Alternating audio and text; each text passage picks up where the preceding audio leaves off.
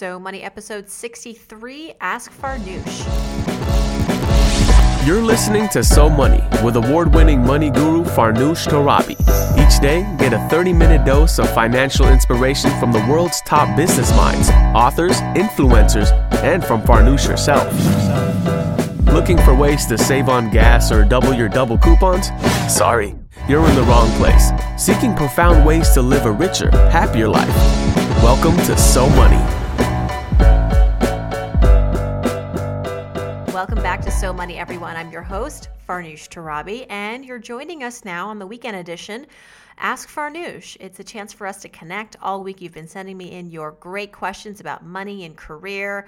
Just want to say thank you. Thank you for your interest and your uh, enthusiasm to uh, send in your questions and to join us here on a Sunday when you could be doing a lot of other things. Um, I just wrote a piece for dailyworth.com. Uh, I don't think it's gone up yet, but it's chronicling the habits of very successful women on the weekends. And I'm happy to say that they're all pretty normal habits sleeping in, cooking, spending time with their families, listening to podcasts, hopefully this one. Uh, okay, let's get right to it. I want to answer uh, as many questions as I can today. And as I said yesterday, I'm in San Francisco today visiting my family. So I want to get back to them as well as you probably want to get back to your life. But in the meantime, let's answer some really good financial questions. Starting with BK, stands for Brian. Brian asks, uh, You asked for a wild question question. I did, Brian. I tweeted, send me your wildest financial questions. So here's yours. Brian asks, Where do I legally put money to keep it away from colleges and to look good for financial aid? I've been working hard to save money for three children, and I don't want it all gone after the first year of the first child going off to college. Does putting it in real estate help, either primary home, vacation home, or investment? Should we spend it on vacations and luxury items and hope for the best on financial aid? Very, very good question, Brian. So, I did look this up for you. I checked out a couple of resources online that you should also check yourself. And anybody else on the podcast who's curious about college costs and how to save and financial aid, there are two phenomenal websites, very, very comprehensive. The first is edvisors.com, E D V I S O R S.com. The second is finaid.org. Now, according to Edvisors, there are a number of non reportable assets on the free application for federal student aid. That's the FAFSA, uh, and they include the following. And by the way, the FAFSA is very important to fill out as soon as possible. FAFSA is the largest source of financial aid uh, that is awarded to students and granted to students and loaned to students every single year. And it's a little hairy, a little daunting, I, I won't lie. Uh, but if you fill it out, and if you fill it out soon, as soon as possible, you are more likely to qualify for aid and a, and a good bit of it.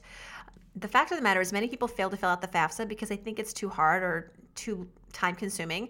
And as a result, there was a survey done by NerdWallet where I contribute, and they found that uh, as a result of uh, basically high school seniors not filling out FAFSA, they left billions of dollars worth of grant money on the table. Grant money. This is this isn't these aren't loans. This is free money that was not claimed simply because people didn't fill out the form. So fill out the form and as I said, there are some non-reportable assets, meaning things that you don't have to report on this application. Uh, so this might be worth writing down. The first is the net worth of the family's principal place of residence like your family home. So if you have a mortgage, paying towards the mortgage, putting a little bit of extra money towards that equity uh, could be helpful because it will not count towards your assets when you fill out FAFSA. The net worth of a family farm. Not sure how many of you on the podcast live on farms, but this, again, a similar situation with a primary residence. If you have a farm and the farm is the family's principal place of, of, of of residence um, and the student and or the parents materially participate in the farming operation, then that does not have to be reported. Also, any small business that you own and is controlled by the family, and there are less than 100 full time equivalent employees, uh, that also is considered an asset that doesn't have to go reported. Also, life insurance policies, including cash value and whole life insurance policies, qualified retirement plans like 401ks, 403b plans. So, money in those types of accounts will not be counted as uh, quote unquote assets, reportable assets.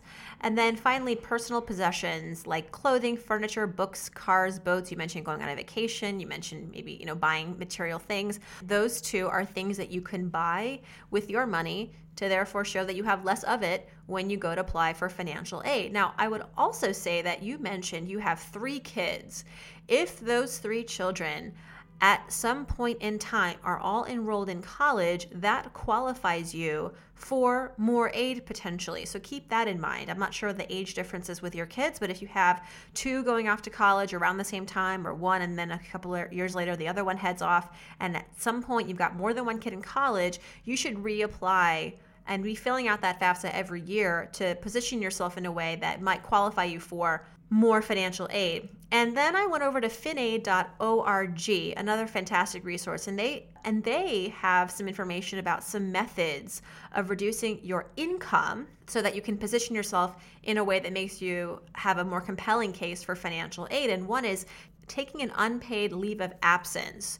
So, in any way that you can show to the FAFSA powers that be that you have uh, lower income than you did the year before, or that you have some kind of financial setback. And, and to prove that, you have to either show that you took an unpaid leave of absence, that your wages were cut potentially, that you're incurring a capital loss, say, by selling off bad investments. Another way to uh, reduce your income is to postpone any bonuses until after the base year. Um, if you own your own family business, you can also reduce the salaries of family members during the base year. This isn't my recommendation. This is what uh, FinAid is literally telling people some do in order to uh, position themselves in a way that makes them more likely to get financial aid. And then also making a larger contribution to your retirement fund is another way to reduce your income, hopefully, get more college aid. But also keep in mind that this conception, this idea that you're not going to qualify for aid because you do well, because you make you know higher than average income that you don't have debt that you do make enough to you know, keep the wheels turning um, don't let that deter you from filling out the free application for federal student aid. Absolutely do that. Uh, college is expensive these days and i think that loan officers know this scholarship and grant committees know this and they know that even if you are a six figure household that and you have three kids it's very very tough for you to uh, pay for college in full that said, too, uh, don't just rely on the FAFSA to secure aid.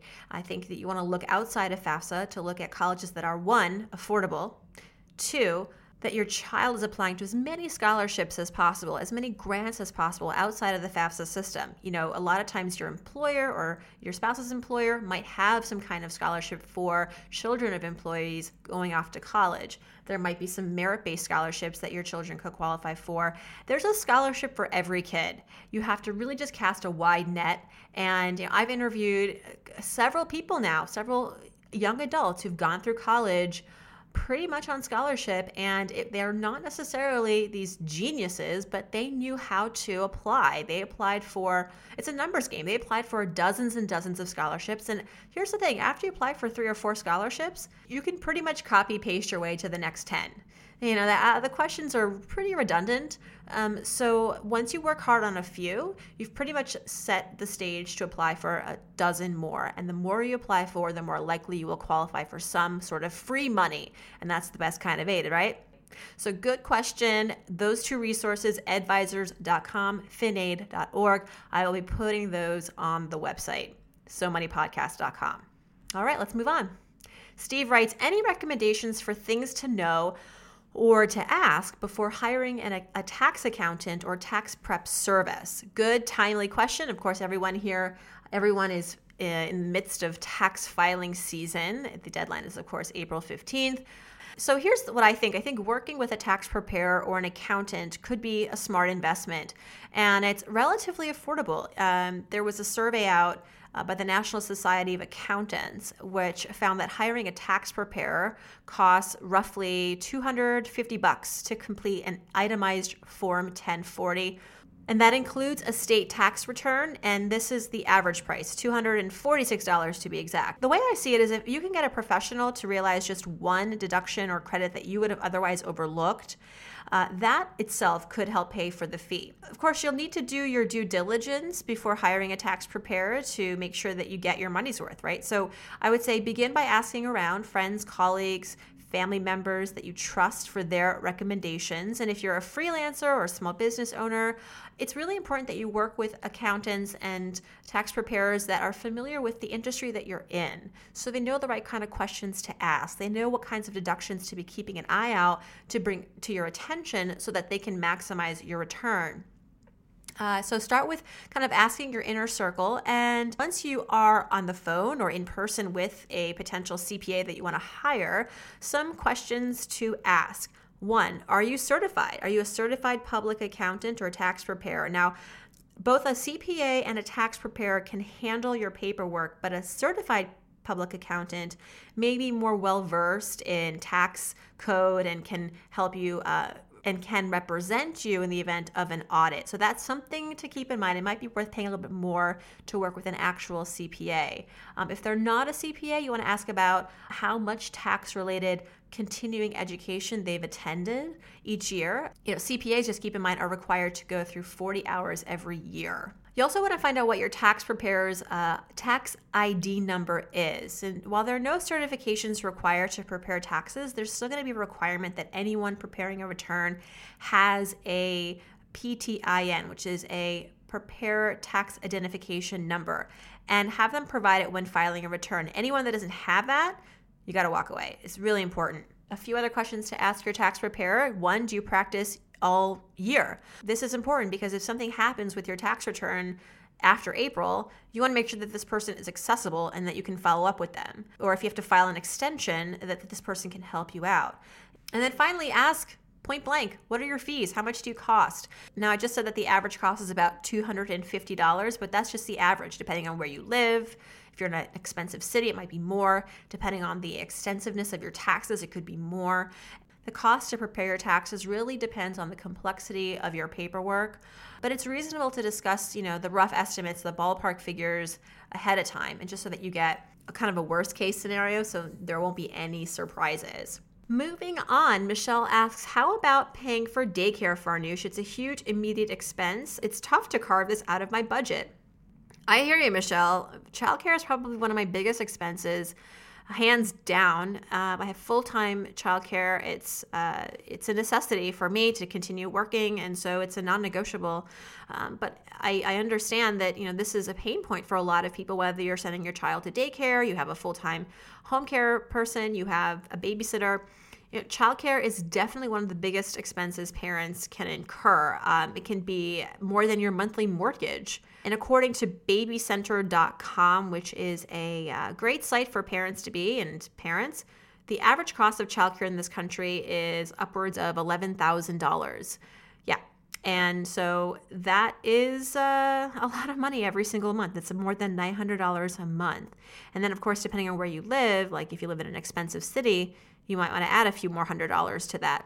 Some strategies for parents out there who want to minimize costs, and, and for you too, Michelle, I would say one is uh, don't forget to maximize your tax benefits. Speaking of taxes, just earlier, you know, as a parent, you can take advantage of many tax benefits. Um, there's two that come to mind readily. One is the Child and Dependent Care Tax Credit.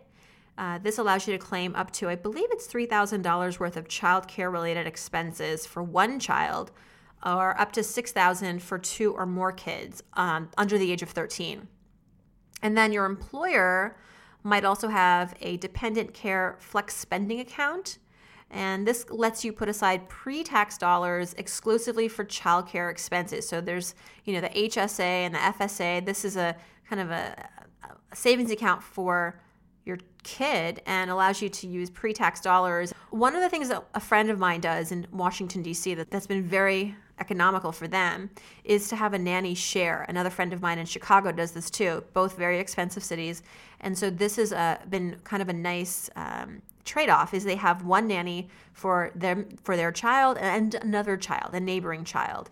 Now, many neighboring parents are reaping the savings of splitting the cost of one caretaker for two to three kids because home daycare is probably the most expensive option. And if you're really, really interested in that path, uh, one way to alleviate the cost is to have one person take care of two kids. And just thinking about the number of kids in our building. You know, my son was born in June of 2014, and I believe that month there were probably three or four other kids born in June. So I'm sure that if I really wanted to, I could find a nanny share. The other thing you want to consider doing is if you're going to go the daycare route, is to negotiate. Did you know you could?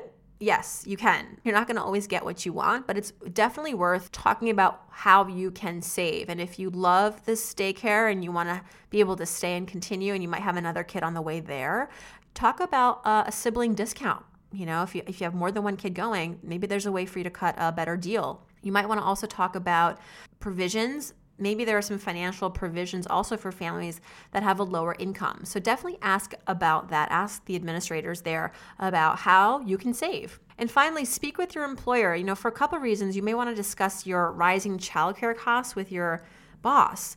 Um, you might learn that your company has one childcare services. Uh, through their company benefits. There might also be a center on site or a deal with a local provider to get discounted uh, childcare. Also, very worth it to discuss your work schedule. So, if you can somehow strike a way to work from home a couple days a week, that might alleviate your need for full time childcare. Not to say that you're going to be able to work and watch your kid at the same time. Maybe there's a way to have more flexibility with how you're spending on childcare. If you're home, you know, you might be able to sign off at three o'clock and then you can relieve your uh, babysitter at that time and not have to pay those extra costs. And then last but not least, we have a question from Mark. Mark asks Is it wise to get disability insurance? If so, what kind, and how much. So I think I have disability insurance, full disclosure. So I am. Um, I'm a big believer in disability insurance, especially if you're self employed and your income already is um, inconsistent and not something that you can always count on. So, having disability insurance can be a real Oh, well, at the very least, it can help you sleep better at night. You know, knowing that this cushion is there, this kind of insurance is there in the event that you ha- get injured or have some kind of disability whether it's mental or physical that prevents you from doing your job and any any job really so disability coverage um, what it is is it comes to the rescue if you're unable to work due to an injury or illness and it provides you with a portion of your income to help cover the bills while you recover. And I think it's smart for all workers to have something of this nature. According to the Bureau of Labor Statistics, two thirds of private sector workers have no disability insurance plans. And according to the Social Security Administration, one in four of today's 20 year olds will experience a disability prior to turning age 67. So if you think you're invincible, I hope you are, but if you think that you're just definitely not going to get injured or have any kind of uh, setback that prevents you from working, you know, um, that's a that's a risk. You got to be able to. You want to have your bases covered, and disability insurance can definitely uh, can definitely go a long way towards that goal. And um, while many employees can access disability coverage through like a group plan at work, individual policies are also available and they can run anywhere from 1% to 3% of your income. And just to put things in perspective, um, Mark, if you're a guy and you'll say you're earning six figures, $100,000, you might pay one to $3,000 a year for an individual disability policy. And the typical amount of disability coverage, it's not going to replace your income 100%, but it will do anywhere from 60 to 80% of your annual income, which is better than nothing, right? And so, yeah, I'm a big fan of disability insurance. If you are concerned about your well being in the future, and you should be because we're not invincible, we're not immortal. You know, we will potentially have a period of six months or up to a year even where we are not going to be able to work. And won't we be happy to know that we have disability insurance? It's not that expensive when you consider that it's if it's like a thousand dollars a year. We spend a lot of thousands of dollars on things that are far more frivolous that I'm sure you could find room for in your budget to replace and put in disability insurance. So it's I think part of good financial planning, just like life insurance, just like health insurance, disability insurance should be up there. Okay, thanks so much for all your questions this weekend. I've had such a blast answering them, and thank you for uh, listening to the show all week. It's been a phenomenal week for downloads and reviews, and I'm just really excited to see that the show continues to gain momentum. And remember to ask me a question, just hop onto SoMoneyPodcast.com, click on Ask Farnoosh, and ask away. I'm definitely going to try to answer the question that weekend, if not the following weekend. So that's a wrap. Hope you guys have a great rest of your Sunday. Make sure you will get some R&R before the weekday starts again. I'll be back here tomorrow. In the meantime, I hope your day is so money.